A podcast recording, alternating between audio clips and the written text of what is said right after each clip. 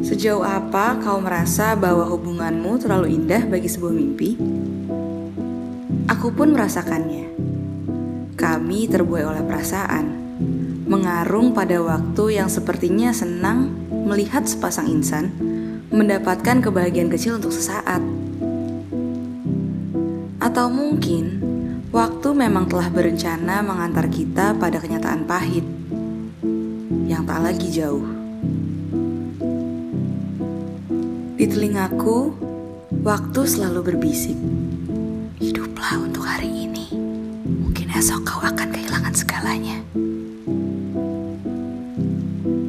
Karenanya, kami mengisinya dengan tawa tanpa pernah membahas hal-hal yang penting. Aku dan dia sebegitu inginnya bahagia hingga lupa bahwa ada kesedihan yang selalu manusia pijak. Dan benar saja, lambat laun waktu mengantar kami ke sana. Semuanya terekam jelas seperti transisi dalam sebuah film. Mimpi indah dengan langit merah jambu, lantas berubah menjadi film klasik, hitam putih, sebuah drama yang bisu.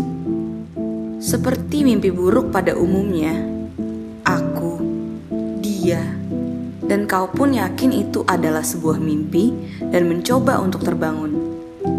Sayangnya, mimpi ini diciptakan oleh dua orang.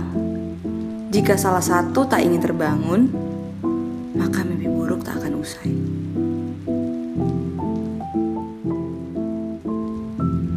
Sebelum terbangun, kau harus menyadarkan orang lain bahwa ini adalah mimpi buruk, dan ini sulit karena kami, mungkin juga kau, tak pernah menelan ketakutan satu sama lain. Mungkin ketakutanku adalah kebahagiaannya, atau sebaliknya. Saat itu, waktu pun kembali berbisik.